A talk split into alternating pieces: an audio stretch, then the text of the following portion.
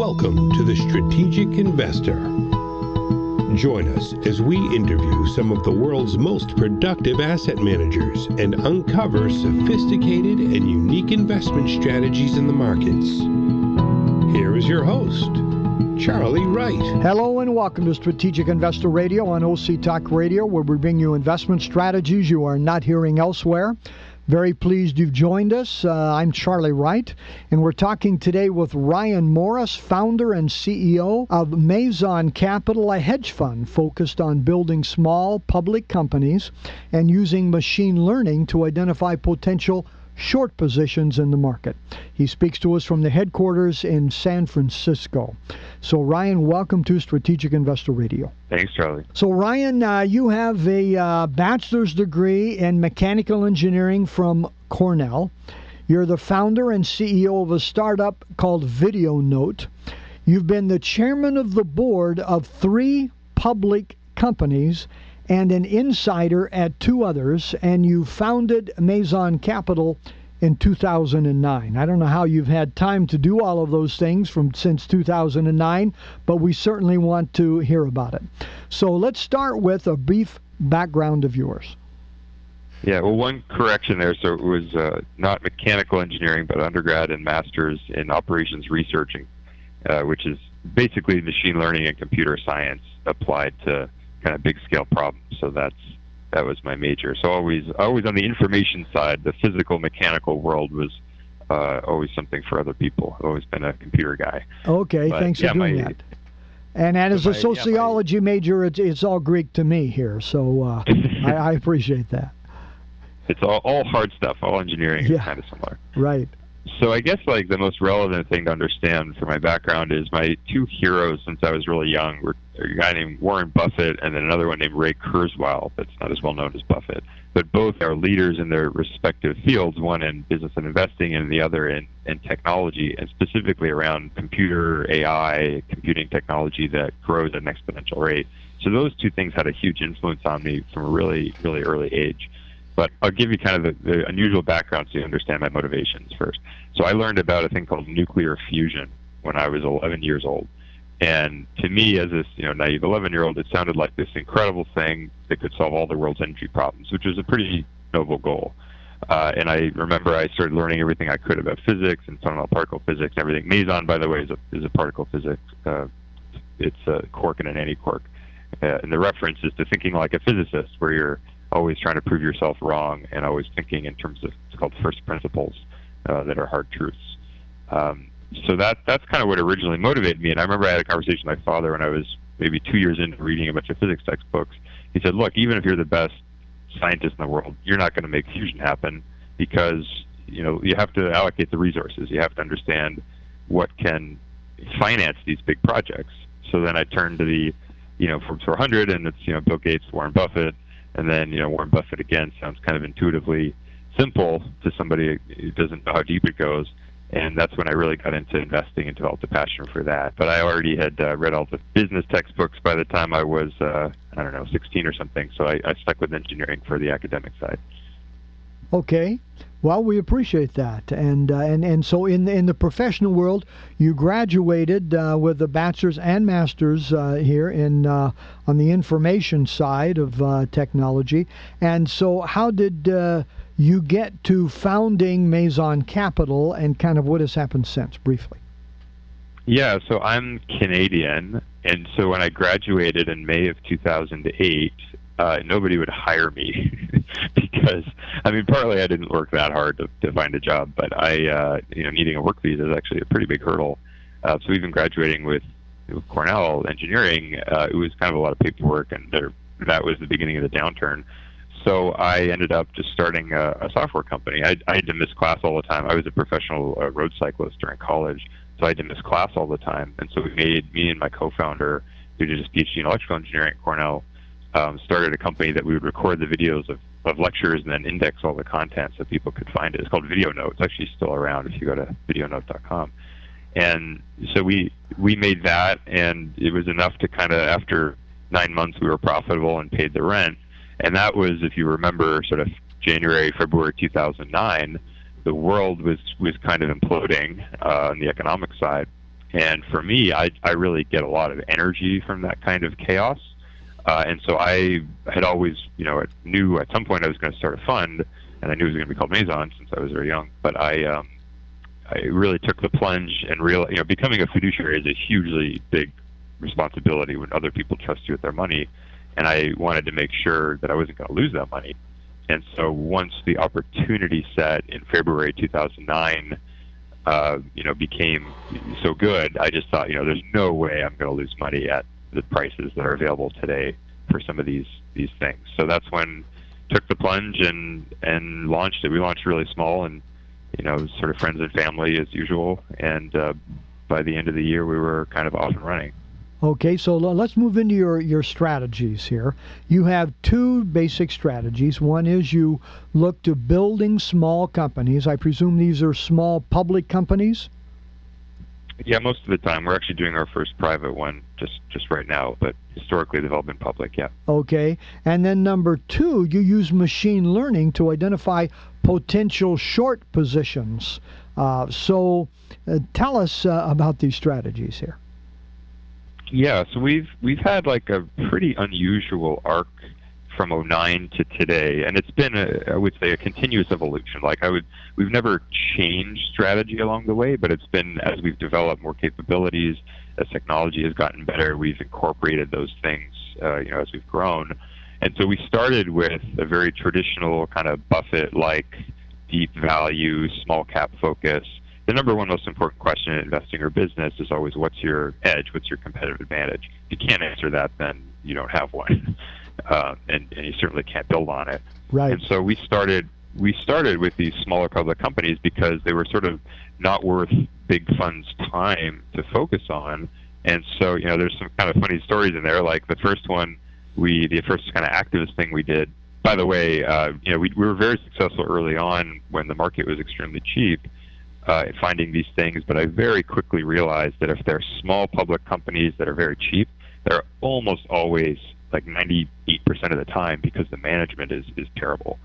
Uh, and so the, the problem is you might have a dollar worth 50 cents today, but the incumbent management is going to turn that dollar into a nickel over enough time. Okay. Uh, and so, and so we, you know, our first kind of activist thing was there's this hearing aid retail company, and uh, yeah, we met the, the CEO for lunch, and uh, you know, we got a salad, and he had seven scotches, and was totally fine. and I was like half terrified, half impressed. Um, but then, yeah, pretty quickly after that, the business started kind of imploding.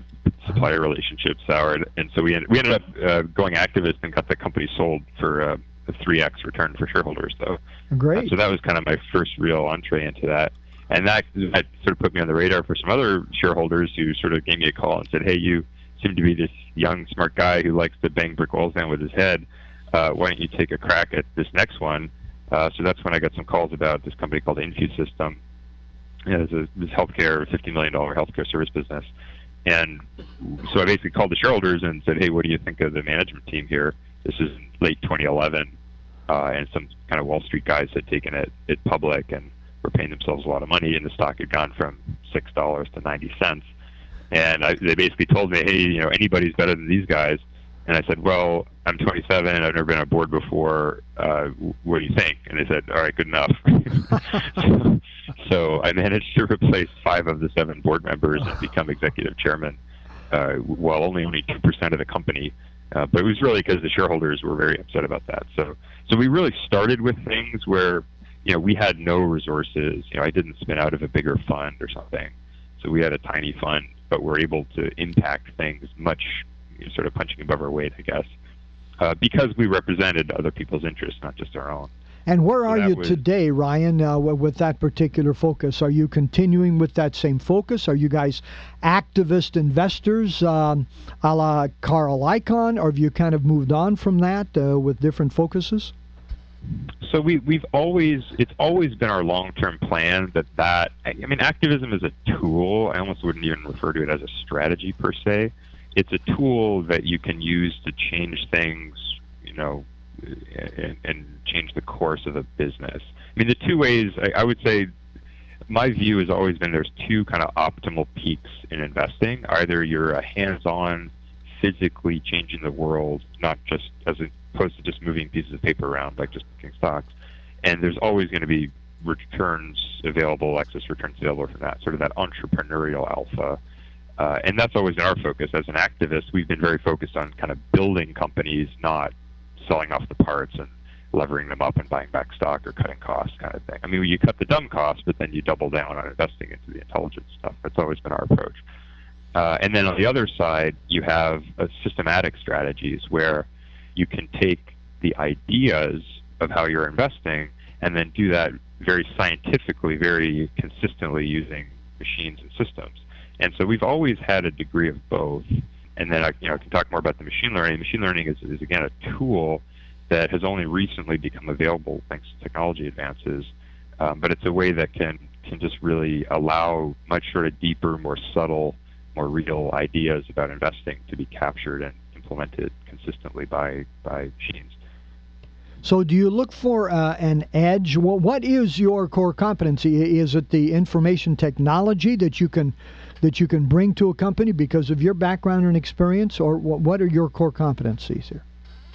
Yeah, I would say my core competency is really uh, is understanding what drives change at companies. Because I, I have a unique set of experiences as an activist where I've been on you know, half a dozen corporate boards, I've been chairman of three public companies. You know, I've really seen up close like what is it what does a business look like as it's changing from kind of a poorly run company that's got a bad vector direction to it towards a better run company uh, and how that's ultimately going to create value. You know, like InfuSystem triples, you know, from when we started to when I stepped down as exec chairman. Uh, SevCon, uh, we just sold to BorgWarner for over four times the price when I joined the board.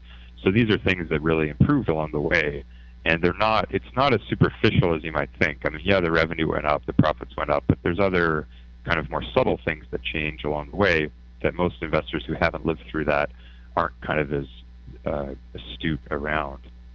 And so the understanding kind of what's real and what's an in, insight around a business going through change is, is really important. And then also being able to cause that change, obviously, is a core competency. Um, but then, yeah, the technology of how do you take that insight and then how do you apply it, you know, consistently to a large number of companies in a way that's, you know, really well risk managed and all that, especially on the short side. Um, that that's its own core competency that I would say other people have the ability to develop technology, but it's very rare that I've seen firms that have that sort of depth of business knowledge as well as the, the sort of breadth on the technology side. So that's what's really unusual about us. You know, this is very interesting, Ryan. We need to take a short break. Um, and we'll be right back. And when we come back, uh, let's talk about uh, the machine learning end of things and the fact that you also do shorting. So you, you sell sh- you short sell uh, various uh, public companies uh, in an effort to boost the returns here. So uh, we'll be right back. We're talking with Ryan Morris, founder and CEO of Meson Capital out of San Francisco, California, a hedge fund. Uh, I'm Charlie Wright, and uh, we'll be back in a couple minutes. All right, time for our tip of the week. What do you have for us today, Charlie? Thank you, Paul. We're talking with John Kosar, Asbury Research. They provide research reports and market signals to subscribers. So, John, we're in July, and that's kind of in the middle of uh, sell in May and go away pattern. What pattern do you see going forward? Kind of advice do you have for investors? Well, this is one of the most interesting times of the year if you're looking at seasonality. And keep in mind, seasonality is simply statistics. We look at a certain asset, whether it's stocks or bonds or whatever it might be, and we see if during certain times of the year you might see price of the asset go up or down. So the first two weeks of July, which just ended, are seasonally the two strongest weeks by far of the entire third quarter in the S&P 500 based on data going back 60 years. From there, seasonally again, this is 60 years of data and it's on average you get a progressively weaker S&P 500 and that weakness actually accelerates through Labor Day and into the end of the month. So things really start to turn south statistically once we get into September. What do you think that that means for investors? Do they sell or are they just more careful? What does it mean for? No, I would look at this as a blinking yellow light on a dark road rather than a stop sign. We tell our clients is when you know there's a seasonal tendency for a certain asset to do something, take stock of what you have. See what indexes you hold. Are you holding the S&P, the Dow, and ask yourself the question, should something turn south here? Should something turn the market where it starts to go down? Where do I want to get out or what do I want to put in place so I'm not making a decision when the pressure's on and I wake up some morning and the S&P is down 15 or 20 points or something geopolitically happened. So this is when you should really look at what you have and have an escape plan. Hopefully you don't have to execute it, but this is when you should be planning for the worst and hoping for the best.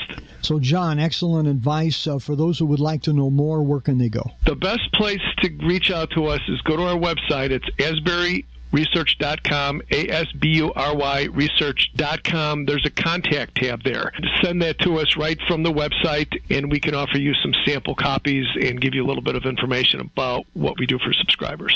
John, thanks for joining us today, and congratulations on that new granddaughter. Thanks, Charlie. All right, back to Charlie and his guest. Thank you, Paul. Again, we're talking with Ryan Morris, founder and CEO of Meson Capital, a hedge fund focused on building small public companies and using machine learning to identify potential short positions in the market. And he's speaking to us from San Francisco. So let's change focus here for uh, a minute here, Ryan, and talk about machine learning. That's a a phrase that many will not be familiar with. How do you, what is machine learning? How do you apply it, and specifically to short positions? And why do you do that when your main focus is buying these smaller public companies and building them uh, as an activist and as a consultant to improve things? Yeah, well, it's funny. Your break is a really good dovetail of this planning for the worst, hoping for the best, where the market valuations are today. Are, is pretty scary. There's not a lot of easy value out there. And so the the two sides of our strategy are very complementary. And the reason is this is that we're focused on solving really hard problems that we can control. Like we can work harder to bring in more resources, bring in better strategy, bring in better management to companies that we're very focused on on the long side. But then the worst thing, like the worst investment I ever did in my life was turning around an oil company. And we did a great job at it just in time for oil to go from 120 to 40. and everybody in the whole industry got, got smoked. Right. And so I really like taking out of the equation things that are beyond my direct control and influence as an investor and as a business person. Uh, and so that's where shorting is really important. So it allows us to really not have to look over our shoulder for things that we can't really control, like the overall market or you know exogenous events. And so uh, it, it's also I, I don't want to say shorting is easy because it's actually very it's very hard, and it's, you know I don't recommend it for people at home, but we are very good at it, and because we know what to look for in companies, particularly on companies that are kind of getting worse and deteriorating, time is is not on those companies' side, and we're really good at identifying them consistently uh, actually, so the, everybody knows the stock market has sort of gone up over time, but a piece of data that's counterintuitive that most people don't realize is actually two thirds, more, way more than half, of individual stocks actually will decline and do worse than average over time. And you say, well, okay, how is that possible? And the reason is you think for every Amazon, they actually put, you know, of every huge stock that goes up, they actually put like 100 guys out of business. Uh, so the, the guys who struggle and that that trend is actually accelerating, which is which is a little in the public market. The number of public companies is shrinking, um, and so it's actually easier than you might think to identify long-term shorts. In the short term, you know, the last six eight weeks when the Russell 2000 went up 11% in six weeks, you know, it seems hard. But but if you have long-term business fundamental understanding, it actually is something that you know we're sort of over 80% accurate on on shorting over you know, the long term. And it's actually, again, if you think about whenever some company like Amazon, Tesla is doing something just incredible, it almost by definition has to have never been done before. Because if if they are uh, following a recipe, then there'd be ten other guys following the same recipe, and it wouldn't stand out. That same economic rule does not apply on the short side. Companies make the same silly mistakes over and over again. Uh, that it, the pattern recognition is much clearer. Uh, and it's you know we call our fund gravity because it's a very long range force. Right. So so you use machine learning to help you to identify these companies, and that is is just basically a trading um, endeavor on your part. You're not working with those companies uh, at all. You may not know those companies, whereas the long side, you are buying into publicly traded companies and then you try to work with them to improve things for the company and then improve the price. Is that it? Yeah, exactly. I think you're always going to be able to get better returns if you're physically shaping the world and really creating value as opposed to just moving pieces of paper around as an investor, as a stock picker. And so we, you know, put our energy into that. But then we also are totally hedged so that if the market went down, our fund will probably go up. Uh, and that's really important because when the market goes down, that's when the opportunity set for the long side also becomes much, much more attractive. So like our, you know, we were up many multiples back in 2009 in that year because the opportunity set was so incredible. It's not that we were, you know, massively better investors then. It's just the opportunity set um, was great. And and to talk about machine learning, to you know, give a little bit of a primer on it. Um, so if you think, so this is how to think about it. So there's been quants for a long time. You know, they use linear models to examine patterns in the world, but they can only go sort of very shallow because of the limitations in the math techniques that have been used for a long time. So machine learning has totally changed it. It's it's completely revolutionary, and that's why you've seen these dominoes tip. You know, with chess uh, a long time ago, but now Go and then poker. The best human poker player was defeated by a machine earlier this year. So there's not many information processing games. There are, there are basically no information processing games left that humans still are superior to machines. Machines are better at that kind of task. And fundamentally, the way to think about it is if you how does it, how does a human investor become a good investor? You know, you could wake up one day and decide to start investing. You read the newspaper, you find a stock, read whatever you can about it, and then you buy the stock or short it, and then you wait and see what happens, and then you can learn with experience, and, and that's kind of expensive because you might be wrong. Um, a better way would be to look at, let's say, historical case studies. So you pull out your whatever old value line from 10 years ago, and you look at a stock, and you read everything you would have known about it at that point in time, and then you can, you know, the revenue, the margins, the history, and then you can make up your mind and say, hey, I think this is a good investment or a, a good short, or, or not interesting, and then you can sort of turn over the next page and see what happened a year later. And then you could do that many, many times to develop a good framework of what's important, what's predictive. Uh, and so we basically automate that process uh, of how of how the machines learn in a very deep way. And we, we know how to sort of coach the machines about what's important because we've done it ourselves. Okay, and uh, so is all of this proprietary? Uh, that you're doing, or uh, do, do, do, is one able to purchase some of this stuff uh, that you're talking about on the machine learning side? Uh, well, they can invest in our fund. That's our business model. We don't sell any of this stuff. So we run all of our own money personally, uh, like a family office, and then we also have outside investors. Yeah, but but are you the ones that have created this the, the, the, these algorithms algorithms and? Things? Oh yeah, no, absolutely. I mean, we uh, we have a team of five engineers now full time. Okay. This is really hard stuff. This is very hard stuff to build. It became possible to build in the last sort of year or so because computing prices, because of cloud computing, has plummeted, uh, and the underlying kind of optimized math modules that allow you to piece the thing together have become available open source. So, but to build an actual system is a massive endeavor. Okay, well, congratulations for, for doing that. Uh, let, us switch over a little bit here uh, to the investment side. What, what do you see, Ryan, are the typical misconceptions that uh, investors often have about investing? Yeah, you know, I, I have a friend who just launched a fund a, a year and a bit ago and then just shut down. And I think the biggest, uh, you know, sort of tip, conventional kind of long short stock picking fund and I think the biggest misconception is that the same rules still apply. I mean, this time really is different. The world has never seen what's happening right now before. I mean, you just look, for example, 1990 Detroit, big three, Ford, GM, Chrysler had 65 billion market cap, million two employees. Today, the big three in Silicon Valley, Google, Facebook, Apple, uh, two trillion market cap with 200,000 employees. I mean, that's 150x sort of value per employee. Uh, you can, you know, people can argue it's overvalued, but you know, it's not not by that much. and this is because of the power of technology. I mean, some of it's on the interest rate side, but I think the technology forces are even are even more important for an investor to understand. Uh, I don't see many industries safe from disruption from technological forces uh, right now. I mean, I'm in the process myself of working on a company that has the most efficient electric motor in the world, and that's an industry that's literally not changed in 100 years. Uh, and we have something that is entirely enabled by more computing performance.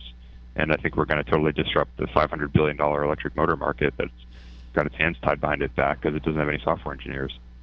Well, that's going to be interesting to watch here. I tell you, uh, uh, good luck. Uh, so, so tell yeah. us, who are the types of clients that you have? You're a hedge fund, so do you work only with institutional clients, or, or do you allow retail clients? Do you work with investment advisors? Who who are your types of clients?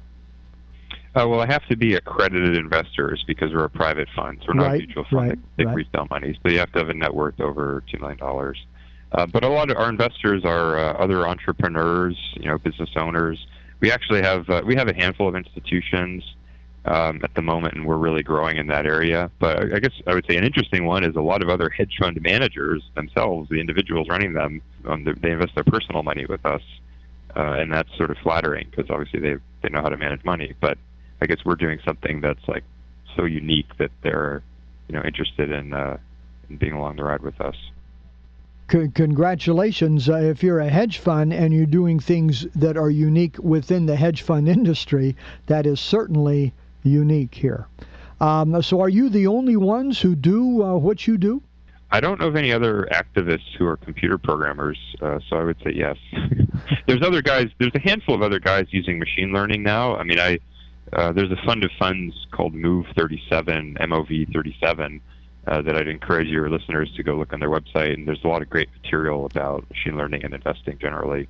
Uh, they're part of Protege, a big fund, two billion dollar fund of funds in New York, and um, and so they've sort of relayed to us that you know maybe there's a hundred guys doing machine learning 25 are real, you know, and it's really truly done properly.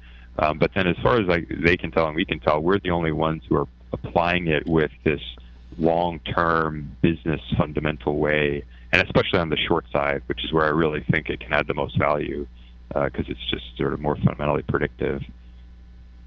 Well, that that is very interesting, Ryan. Congratulations for uh, being so creative here uh, in in an already creative industry. So, a question we like to ask all of our guests, Ryan: What keeps you awake at night? Uh, well, I work a lot, so no, I I feel like I'm I'm actually in a really good place right now. I mean, we've really built a, an amazing team. You know, when I was doing more of the confrontational activist stuff, you know, the when I would have people that I thought were kind of my my friends kind of turn on me and like managers that I had supported along the way maybe got sort of wary of um, you know their own jobs or something like that would sort of preemptively strike I guess you could say like at SevCon that that happened. Um, that that was that was pretty frustrating when you extend when I, I'm like a very trusting guy like even though I'm an activist I'm definitely not the kind of stereotype kind of the news Carl Icahn in the newspaper um, I'm a really naturally trusting kind of a guy, and I want to give people the benefit of the doubt. And so when people violate that, it's really sort of cuts me deeply. Um, so I had a lot of that a handful of times during the activist things. But yeah, we're um, we're sort of through that. I would say that phase of our evolution where now we can really work to buy out the whole companies as a as a kind of first step after taking an initial public position, uh, or just just working with our team. Like we have a fantastic team now of guys who are all really motivated, super smart, and honest. And so, the second question we'd like to ask, uh, Ryan, what book on investing would you recommend for our listeners? Um, I, I guess I'd give a couple. So, early on, I read Poor Charlie's Almanacs. This is about Charlie, a collection of Charlie Munger, Warren Buffett's very worldly partner, uh, and a lot of speeches and everything he's done. So, that I would say has got to be mandatory reading for, for anyone just to learn about how the world works and investing in business. I, uh, by the way, I have read that book, and uh, very interesting. He says it like it is. No one questions what's on his mind when he speaks or what his position is, and uh, I really enjoyed that. And yeah, it's primarily uh, speeches that he gave here. So number two. Uh, well, and then the other, like I said, my two heroes are Buffett and Kurzweil. So Ray Kurzweil, uh, "The Singularity Is Near," which is a 2005 book, is kind of his biggest, most in-depth one about all the different exponential technologies. Um, so I would say if you haven't read that to understand how impactful those kinds of technologies are, people should absolutely read that. Okay, thank you very much. And uh, nobody has recommended that book before, so we we appreciate uh, a new one here. So give us your website, and for those who would like to know more, what can they do? Uh, well, they can uh, go to our website, which we're in the process of updating, so it'll be better soon. Or, or send me an email, email info, I-N-F-O, at mesoncapital.com. That's M-E-S-O-N capital.com. And the website is just www.mesoncapital.com. And, uh, yeah, happy to, uh, to share more thoughts we're also on hard. There's a platform called hvst.com for sharing kind of articles, and and we're on that. So it's kind of a, a blogging platform. Okay, thank you. And so, final words for our listeners here, Ryan. Be very careful in this environment if you're a long-only investor. The valuations are have only been higher for several months back in the 2000 internet bubble. I'm not predicting a crash tomorrow, but I mean, the opportunity set if you're a long-only investor right now are something you should be very, very cautious about. Stick to what you know really well. Thank you, Ryan. And uh, most of the people that we interview would echo those sentiments uh, as well as us here. So thank you very much. So, Ryan, thank you for joining us today. And our best wishes uh, to you and Meson Capital for continued success here. Thanks, Charlie. Again, we've been talking with Ryan Morris, founder and CEO of Meson Capital, a hedge fund out of San Francisco. You've been listening to Strategic Investor Radio on OC Talk Radio. We'd love to have you contact us at info at strategicinvestorradio.com, and you can go to our website to hear podcasts of all of our interviews and shows, strategicinvestorradio.com. I'm Charlie Wright, wishing you all an enjoyable week and productive investing.